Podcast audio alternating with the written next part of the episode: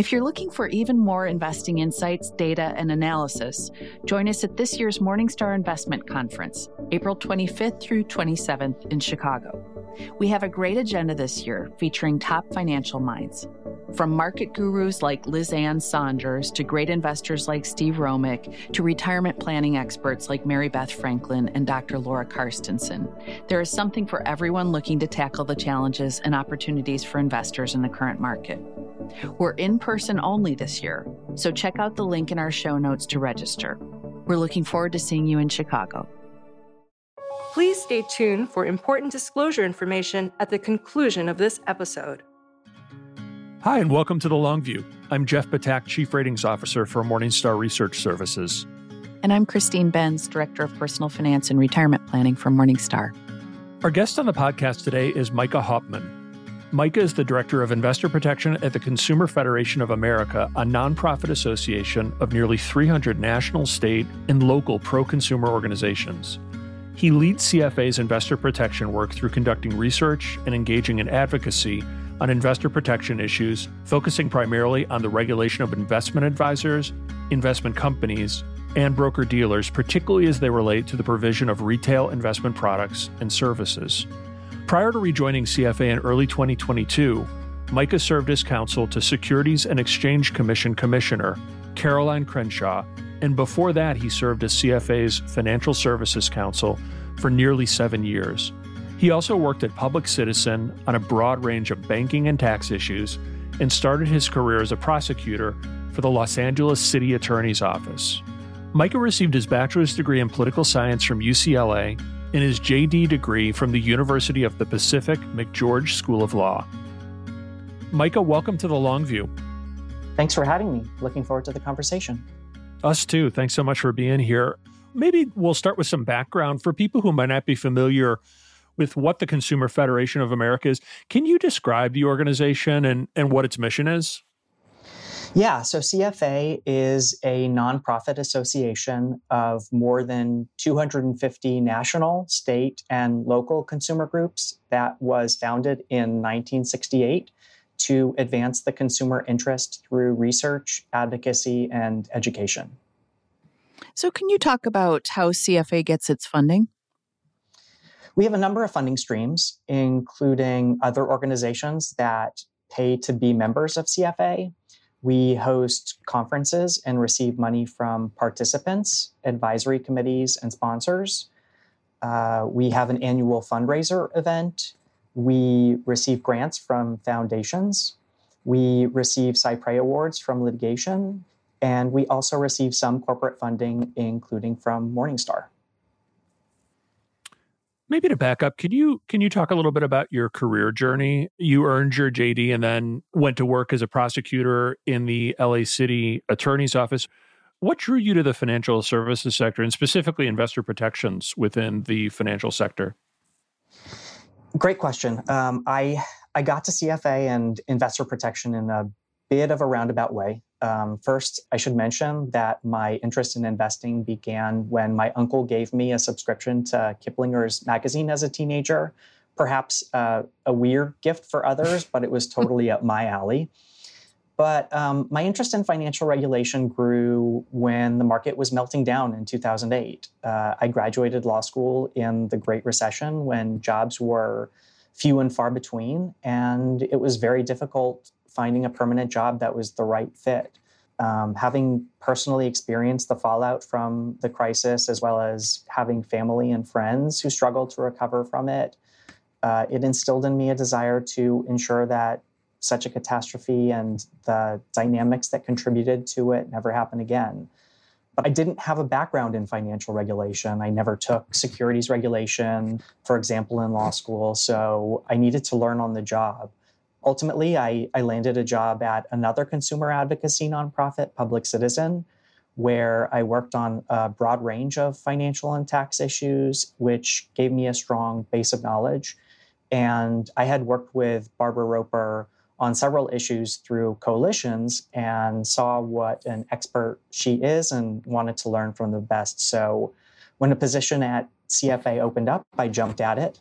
Um, I was at CFA for about seven years before I decided to go work for Commissioner Caroline Crenshaw at the SEC. I was there for about a year and a half. And then Barb came to the SEC to be senior advisor to Chair Gensler. So her director position at CFA opened up, and I decided to return to CFA to take that position. Can you discuss your experience at the SEC? Um, were there any aspects of that job that were particularly eye opening to you? Yeah, it was a great experience. I learned a ton in a very short amount of time.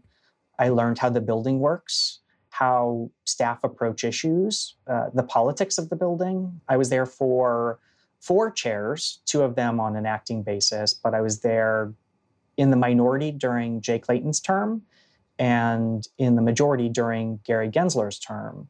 And so I saw widely different approaches to how the building can be run.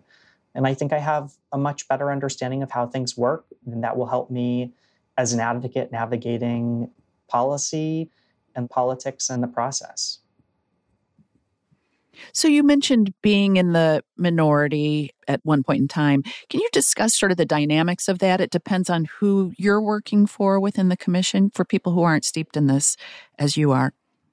Yeah, so there are five members of the commission, um, typically three in the majority party and two in the minority party.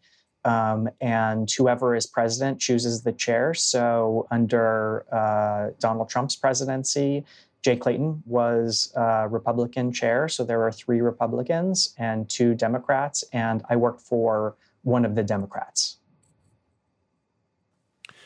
Can you talk for a minute about how your experience there yielded insights into the way the regulatory agenda is set? And I'm sure that that could vary quite a bit depending on who was in the majority at a given point in time, but maybe as it relates to consumers in particular, what insights did that yield about what the SEC focuses on at a given point in time?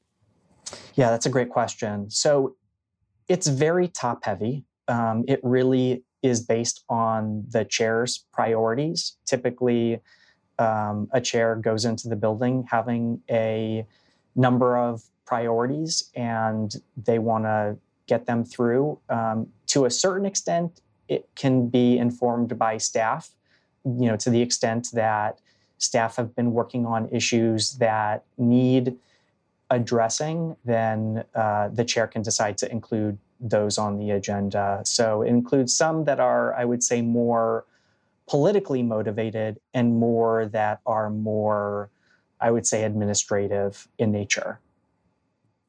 So let's stick with the SEC for a minute. What are Chair Gensler's priorities as you see them? Yes. So I think his top priority is enforcement of crypto markets. Um, he's made the point that most crypto assets are securities and most of those are not registered and so they're in violation of the law and he's been very aggressive in enforcement of crypto markets. On the regulatory side it's an expansive agenda and it ranges from public versus private markets to equity market structure modernization to digital engagement practices to cybersecurity and everything in between the SEC under Chairman Gensler has been quite aggressive, in the words of our colleagues on Morningstar's policy team. Would you agree with that characterization? So I would agree in some respects, and I would disagree in others. So he's been aggressive in setting a regulatory agenda with about 50 rulemakings. The SEC has proposed a bunch of those rules, but hasn't finalized many of them. So we'll have to see how many the agency actually finalizes before the end of Chair Gensler's term and what the content of those rules is. Also, Chair Gensler, as I said, has been very aggressive with crypto enforcement. Um, however, I would point out that Chair Gensler has not been so aggressive in implementing and enforcing regulation best interest. And so far, I think that's a lost opportunity to give the rule real meaning. I, I wish he would make more of a priority of it. So you mentioned that your predecessor Barbara Roper is now senior advisor to Chair Gensler, and she focuses on retail investor protection. So we would assume you probably have a good channel for regular communication with the SEC, but can you describe how you work with the SEC on an ongoing basis? Yeah, I, I advocate before the SEC on behalf of the investor interest. That includes advocating for the SEC to pass strong rules that protect investors from being harmed in the market, advocating for the SEC to engage in robust examinations of members of the industry, and advocating for the SEC to zealously enforce the law. I'm often a countervailing voice to the voices the SEC usually hears from the members of the industry that the SEC regulates. Members of the industry are typically motivated by their business interest and they seemingly have limitless resources and they are in constant contact with the SEC. But I have the privilege, which I don't take lightly of trying to figure out what's best for investors, not the industry, and then tailoring my advocacy efforts toward those ends. So I think some observers they might look at the financial services industry and come away with the idea that the industry will always get its way, sometimes to the detriment of consumers and investors because it has such deep pockets and is so well connected in Washington. And I think that you've alluded to that dynamic already. Can you think of any recent examples when this hasn't been the case, either legislation or, or regulation that benefits consumers, potentially at the expense of the industry and its profits?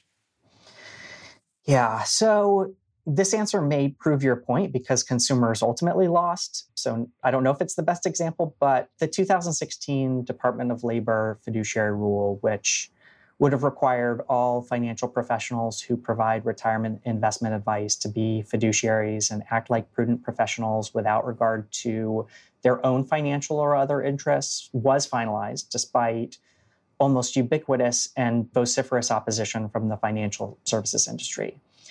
What made that rulemaking so successful was we had quality research proving conflicts of interest are pervasive and very harmful to investors.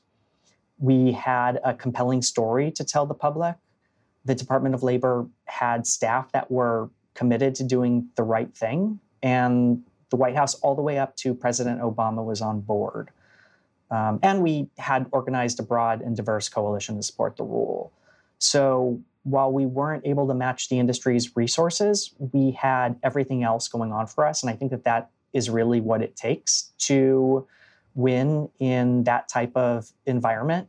But sadly, the rule was struck down by the Fifth Circuit Court of Appeals, where two judges who issued the opinion engaged in what I think is a profound misreading of the law. So ultimately, the industry did win, um, more so based on good forum shopping than anything else, though. But since that answer was kind of depressing, I'll answer with a more recent, happier example. Uh, the SEC recently finalized new rules to require funds to send investors tailored shareholder reports. The rule will require funds to provide concise, visually engaging shareholder reports that highlight key information such as fund expenses, performance, and portfolio holdings. While the fund industry didn't oppose the reports or their content, they did oppose how these disclosures will be sent to shareholders. They wanted to be able to use electronic delivery to put these disclosures online and then provide a paper notice that the disclosures are online instead of directly providing the reports to shareholders. And we and other investor groups strongly oppose that approach. There are many investors who want to receive their documents in paper format and don't want to search for them online. And final rule said that funds can't provide these disclosures electronically unless the shareholder has elected to receive the disclosure electronically. That way, all investors will receive the disclosures in a way that they want. And I think that's an important win for investors. So I want to go back to the topic of investment advice, which you mentioned previously. If you think about the landscape for people seeking financial advice, investment advice, and you had to give it a grade from A to F in terms of how easy it is to find an advisor and figure out what you're paying and so forth, if you had to give it a grade from A to F, the landscape currently for consumers, where would you put it? Well, I'm feeling particularly optimistic today, so I'm going to give it a D. Oh boy. Sounds like you're pretty downbeat. It's a confusing area, I would agree. Can you sort of discuss why you think the landscape isn't as good as it could be and why the some of the regulations currently in effect maybe aren't as strong for the consumer as they should be? Yeah, so I mentioned that the DOL rule was struck down. So we have reverted back to the rules that applied in 1975. And basically, there are several loopholes in, in the definition of who is fiduciary. So if you don't want to be a fiduciary, you don't have to be.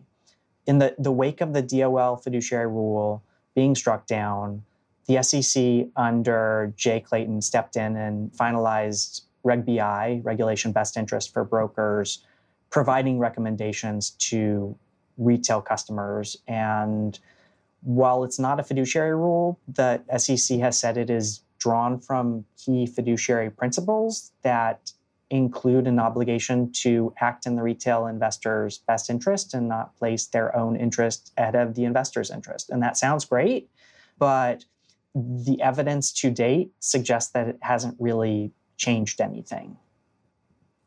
And what sort of evidence would you be looking for to determine whether or not Reg BI was changing things for the better? Yeah, so there are a couple of places. Uh, so, first, state securities regulators have published several reports highlighting the fact that many broker dealer firms still place their financial interests ahead of their customers.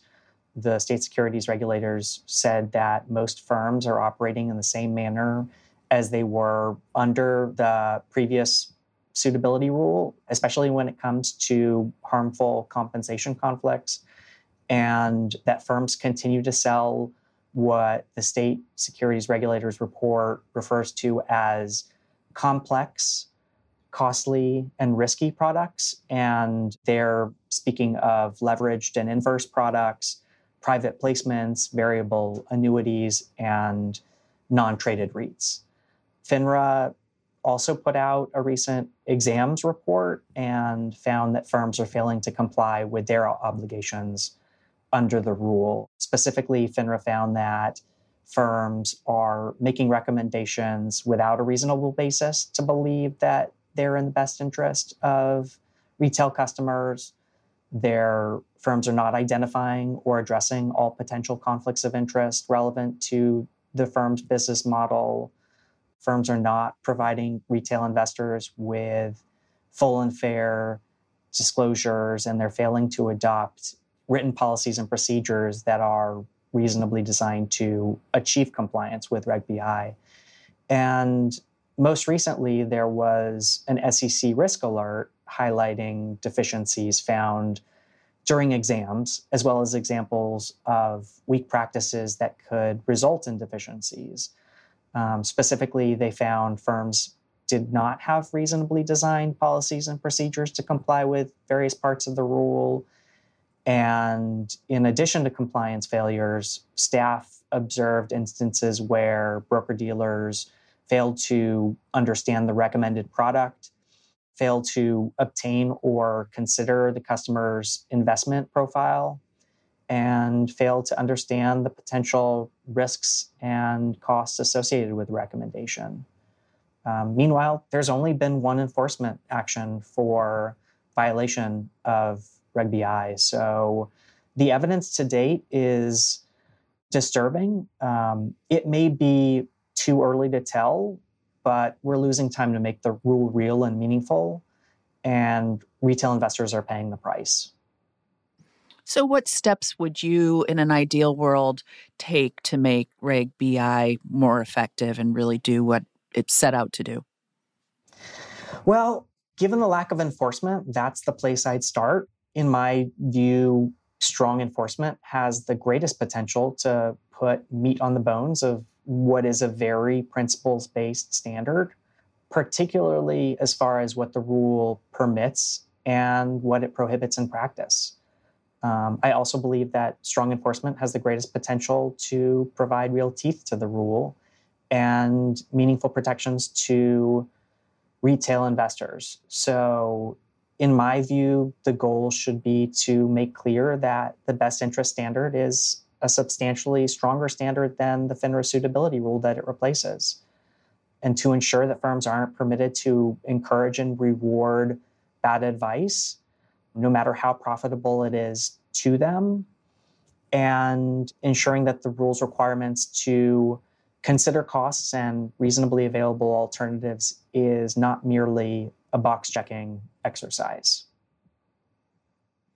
So, what should consumers do in light of where the regulation stands currently? What should they look for if they're seeking a financial advisor? Yeah, the best advice I can give is look for an advisor who minimizes conflicts of interest in their business model. And the best place to look is with a fee only advisor. The only way they get paid is directly and transparently from the investor, and that minimizes conflicts of interest. And you can find a fee only advisor on NAPFA's website, the National Association of Personal Financial Advisors. In addition, um, the CFP board has a stronger fiduciary standard than the SEC, and uh, you might consider looking for a CFP professional. And you can go to their website to find one. I think it's important to note that at this point um, in the development of the market, investors can pay for services a variety of ways, whether it's assets under management or hourly or by engagement or monthly subscription.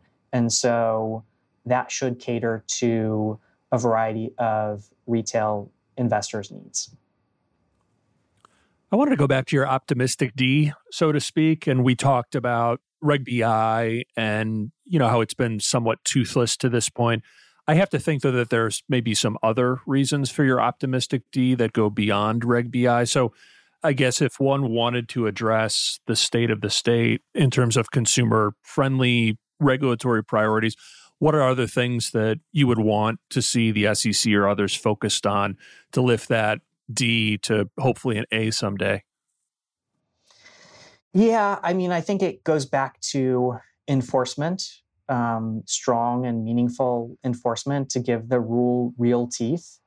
And I think that sends a powerful message to the industry that they have to meaningfully change conduct. They need to minimize conflicts of interest. They need to ensure that they are really considering costs and reasonably available alternatives, that it's not just a box checking exercise, and that their job is to serve investors, not themselves. And I think you know you can do that through zealous enforcement of the law.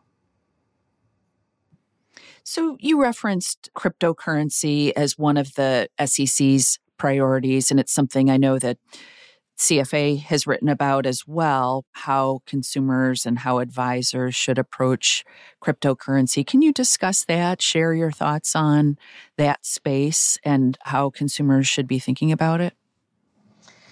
Yeah, so there are many risks in the crypto market and I think, you know, investors need to be incredibly careful when approaching crypto markets. They can be highly speculative and volatile investments with prices that can swing wildly and crash without warning.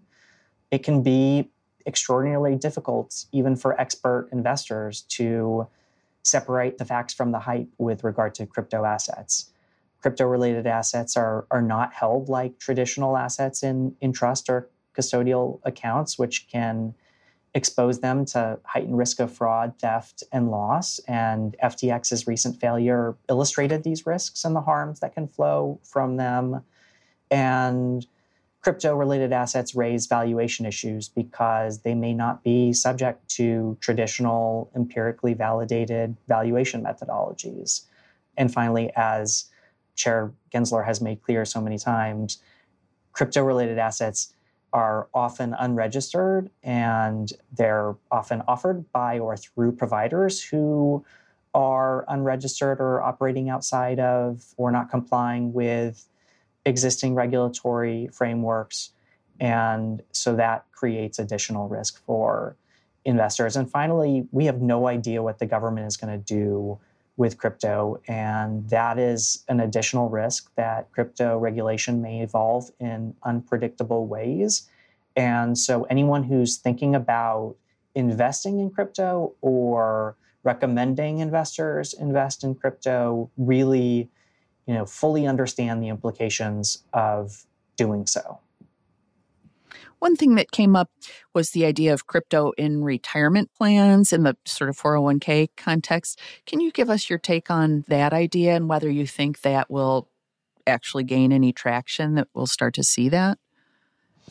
I hope not. So, um, there are a couple of providers who have expressed an interest in providing crypto to plans. And I mean, I think it's still early to see what the uptake is going to be. But as I mentioned, crypto is incredibly risky and it can be particularly risky and volatile and have particularly devastating impacts for people who are approaching retirement. And I think it's important to note that the financial services firms that are offering access to crypto are not going to be on the legal hook ultimately it's going to be the plan sponsors. You know, typically these are businesses that, you know, the employers um, who decide what to include in their plan lineups. They are fiduciaries. They are going to ultimately be liable for the decisions they make, and those decisions may be deemed imprudent and they expose themselves to enormous legal exposure if they offer crypto and it ends poorly for investors. And, you know, given how volatile the market is, that at some point, I think that that is likely. Do you think this is just a cycle that we're destined to see again and again when the markets are strong and the economy is good? New investors flood into the market and embrace risk only to get washed out as risky assets fall. Are there are there any steps that you would seek that would help break that negative cycle that it seems like we so often have a, a propensity to fall into? Yeah, I, I absolutely think that some of this has been the function of the market going gangbusters until 2022. In the social media that I've seen, there were a lot of people expressing, you know, can't lose attitudes.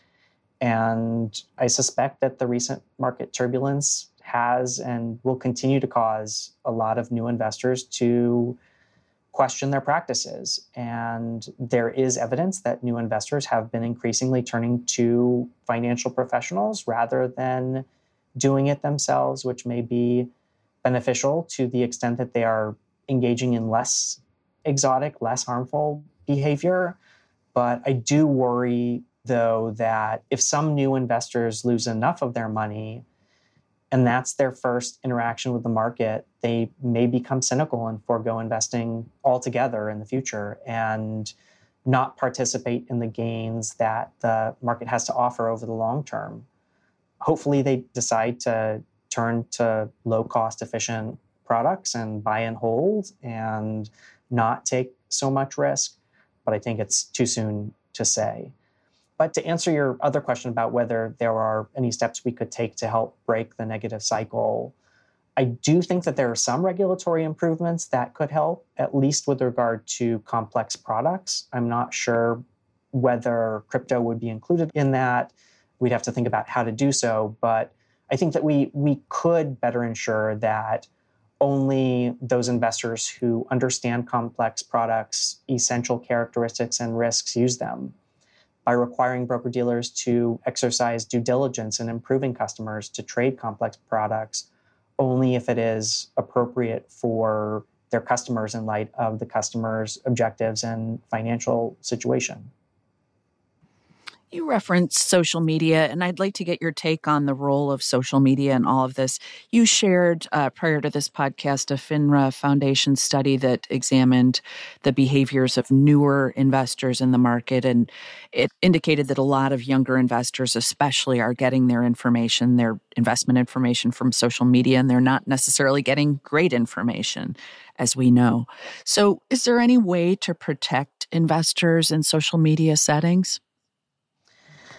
Uh, unfortunately, this one's a bit tough. Um, so, to the extent people on social media are just expressing a view, their speech is protected under the First Amendment. However, to the extent they're getting paid, and many of them are finfluencers, um, financial influencers, then there may be some ability of regulators to ensure at least that they're disclosing their compensation and conflicts a big concern that I have with social media is the potential for market manipulation on online platforms, particularly platforms like Reddit that are anonymous. Someone could engage in what is effectively a 21st century pump and dump scheme, recommending a security that they hold, waiting for others to buy it, then selling it, leaving everyone else holding the bag um, anonymity may undermine the ability of market regulators to police manipulative and distortionary practices. Well, I wanted to follow up on that. Um, you and I had an exchange about some activity I had noticed on YouTube where people proffering investment advice were sort of lurking in discussions below YouTube videos, including some of our Morningstar videos. What's to be made of that phenomenon? Um, what do you think is going on there? What are those people trying to achieve? Are they legitimate? Finan- it doesn't seem like they'd be legitimate financial advisors, but I'm wondering if you can give me your take on that. Yeah, it's, I mean, it's bizarre. Um, but I think that you know, there are people who are trying to get attention by any means. And I think that if they're trying to get attention with people who are already interested in investing, then it would make sense that they would follow and respond to Morningstar's social media. I suppose one protection against some of the manipulative, exploitative behavior you've been talking about is financial education. Yet many investors' knowledge levels aren't where they ought to be on basic matters like the importance of fees, how past performance doesn't predict future results, let alone the more complicated investment concepts and, and products based on them. Are there any financial education efforts that you're especially enthusiastic about that could be beneficial to those that might otherwise be exposed and exploited by some of the practices you've been talking about? Unfortunately, most of the research shows financial education doesn't work. Um, there are a lot of people who believe that it should work, and you know, in another world, um, it would, but the evidence is the evidence. And you know, what I would say is we have to look to the evidence. And while a bit dated, there was a meta analysis published about a decade ago reviewing it was like 200 studies on financial education. And they found that interventions to improve financial literacy were remarkably ineffective. And you have to think about why. For one, as with other things that we learn in school, we don't remember them very long. So even if a high schooler is taught about financial concepts, they may not remember those concepts when it comes to making financial decisions. Another issue is that financial education is unlikely to work in a market as complex as ours. And so rather than spend time, energy, and money on an endeavor that doesn't work, I'd rather to focus on things that we know do and you know just in time education which aims to provide financial education when it matters most, when the financial decision itself arises and the education can be immediately applied. For example, teaching about mortgages when you're about to buy a house, or teaching about investing before you sign up for your works 401k. We know those are more effective than financial education more broadly. Another idea that's not financial education related at all, but I think it's worth noting is creating good defaults and any need for education. For example, auto enrollment in 401ks and auto escalation. That way, we don't have to rely on education to address problems. We can address them through other ways.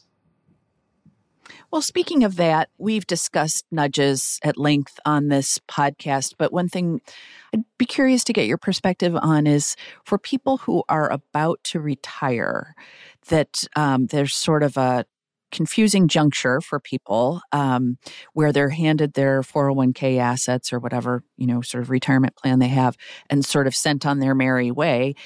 Do you think that there could be room for innovation to make things better for consumers at that life stage than is currently the case?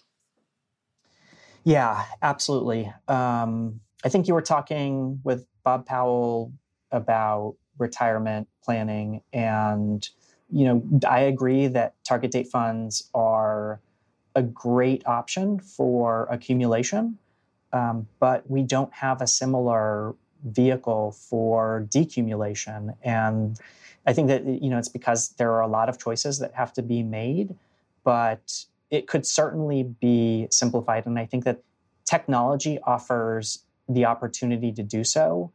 Um, there was a robo advisor that did retirement planning and focused on decumulation issues, collecting Social Security, planning for Medicare. And I believe it was bought, and I don't know the status of it, but um, they use technology to help investors make these decisions. And I think that we could adopt an approach more broadly and help investors at a really difficult challenging time in their financial lives.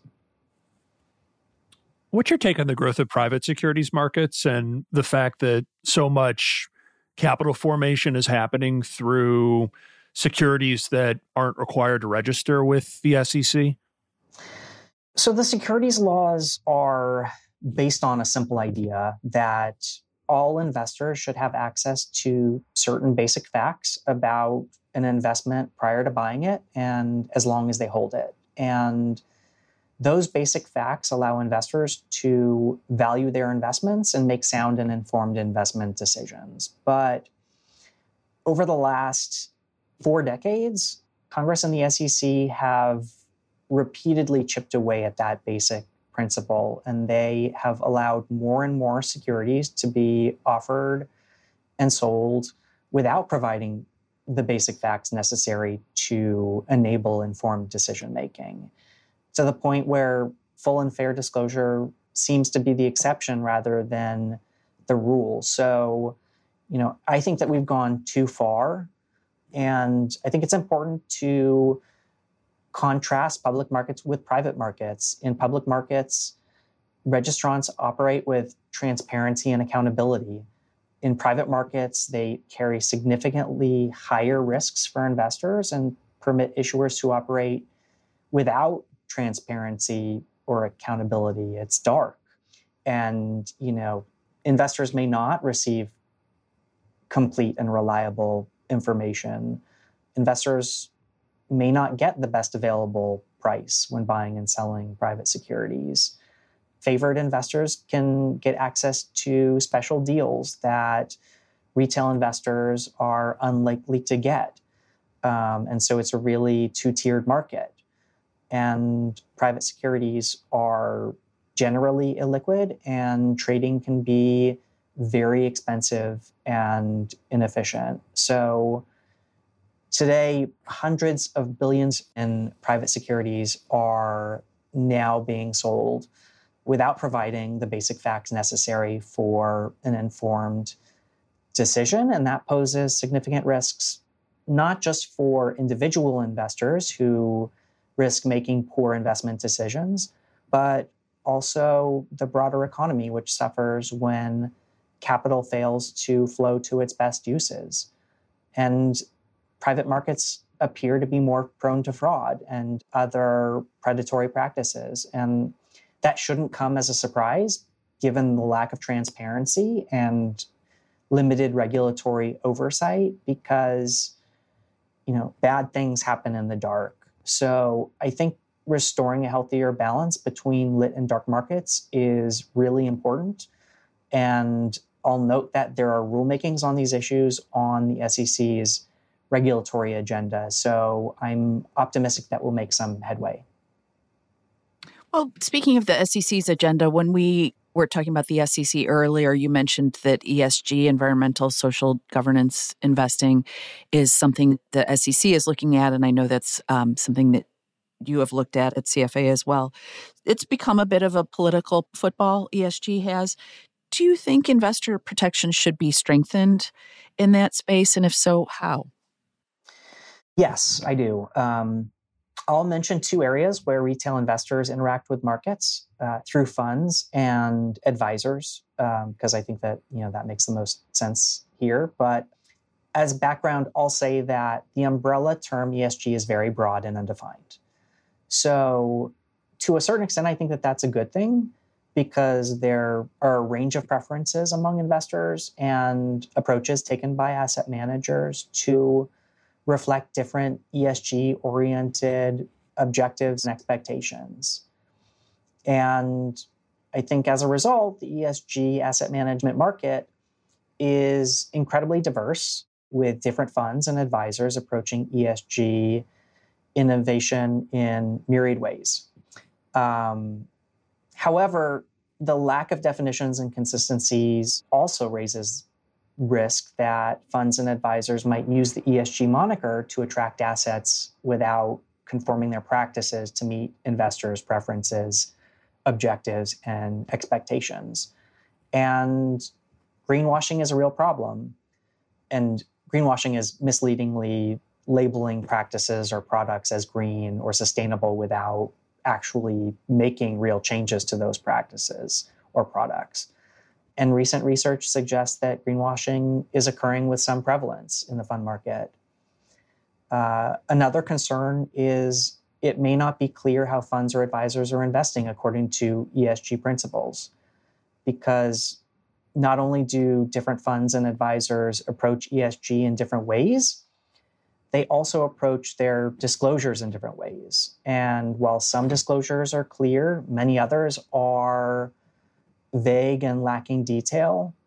And it can make it really difficult for investors to find decision useful information, if it exists at all, and to understand, uh, compare, and differentiate between different offerings to identify the offerings that are the best match for them. And I'll say when we reviewed ESG fund prospectuses, we found some prospectuses to be lacking clarity and detail about how funds incorporate ESG factors into their investing processes. These prospectuses provided vague, you know, almost aspirational disclosures, which would not enable an investor to understand how the fund really incorporates ESG into its process and compare with other funds.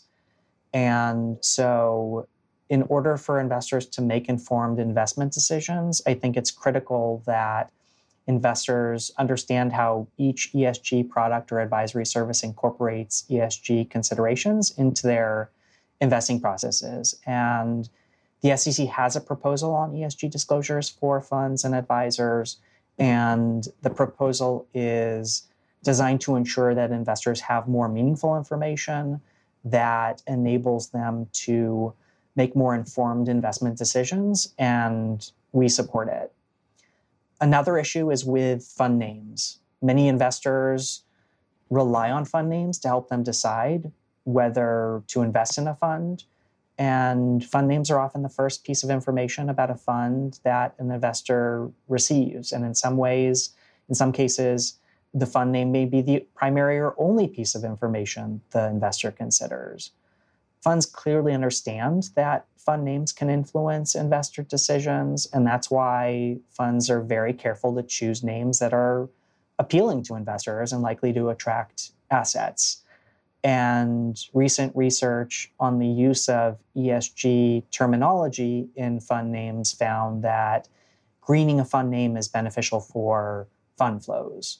So this raises the risk that funds may be using such names to attract assets without actually making bona fide investment decisions based on ESG considerations, or they're exaggerating the extent to which they're considering ESG factors. Uh, the SEC has a proposal on fund names that would more effectively require that funds invest in a way that accurately reflects their name and investment focus. And it would address the use of ESG terminology in fund names by limiting the use of ESG in so called integration funds. And those are funds that consider ESG, but where ESG is not a main focus of the investment strategy. So that's another rule we support. To your point about greenwashing, we recently had a portfolio manager insist to us that a strategy that employed inflation index treasuries and options was ESG. So greenwashing is very much alive and agree with you on that. In closing, I wanted to ask you maybe to widen out a bit and, and ask you about how pragmatism affects the way you decide which issues to focus on. Do you focus on the areas where your research suggests that consumers most need the help, or, or do you also factor in the likelihood that you'll be able to enact meaningful change on that issue given what's going on in Washington at that given point in time? Yeah, that's a great question, Jeff. I think it's a combination. We work on quite a number of issues, and they can include issues where investors need the most help, but maybe the potential for progress, at least in the near term, is not great. And for those situations, highlighting the research and educating policymakers and the press may be the best route in the short term to gain attention and increase understanding of the issue. And we also work on live issues that are under consideration. So, to the extent that we determine that we can have a positive impact on the process and outcome, it may make sense to shift our attention to those issues. However, where we don't feel like we can add anything to the debate, and it probably doesn't make sense to shift our attention. We don't want to waste our time and energy. We need to be really thoughtful and strategic and recognize where we can and can't add value. Well, Micah, this has been a very illuminating discussion. Thanks for sharing your insights with us. We've really enjoyed talking to you. Thanks. It's been great to be here. Thanks so much. Thanks for joining us on The Long View. If you could, please take a minute to subscribe to and rate the podcast on Apple, Spotify, or wherever you get your podcasts. You can follow us on Twitter at SYouth1, which is S Y O U T H and the number one. And at Christine underscore Benz. George Cassidy is our engineer for the podcast, and Kari Greczek produces the show notes each week. Finally, we'd love to get your feedback. If you have a comment or a guest idea, please email us at thelongview at morningstar.com. Until next time, thanks for joining us. This recording is for informational purposes only and should not be considered investment advice. Opinions expressed are as of the date of recording. Such opinions are subject to change. The views and opinions of guests on this program are not necessarily those of Morningstar Inc. and its affiliates. While this guest may license or offer products and services of Morningstar and its affiliates, unless otherwise stated, he or she is not affiliated with Morningstar and its affiliates. Morningstar does not guarantee the accuracy or the completeness of the data presented herein. Jeff Ptak is an employee of Morningstar Research Services, LLC. Morningstar Research Services is a subsidiary of Morningstar Inc. and is registered with the U.S. Securities and Exchange Commission. Morningstar Research Services shall not be responsible for any trading decisions, damages, or other losses resulting from or related to the information, data analyses, or opinions or their use. Past performance is not a guarantee of future results. All investments are subject to investment risk, including possible loss of principal. Individuals should seriously consider if an investment is suitable for them by referencing their own financial position, investment objectives, and risk profile before making any investment decision.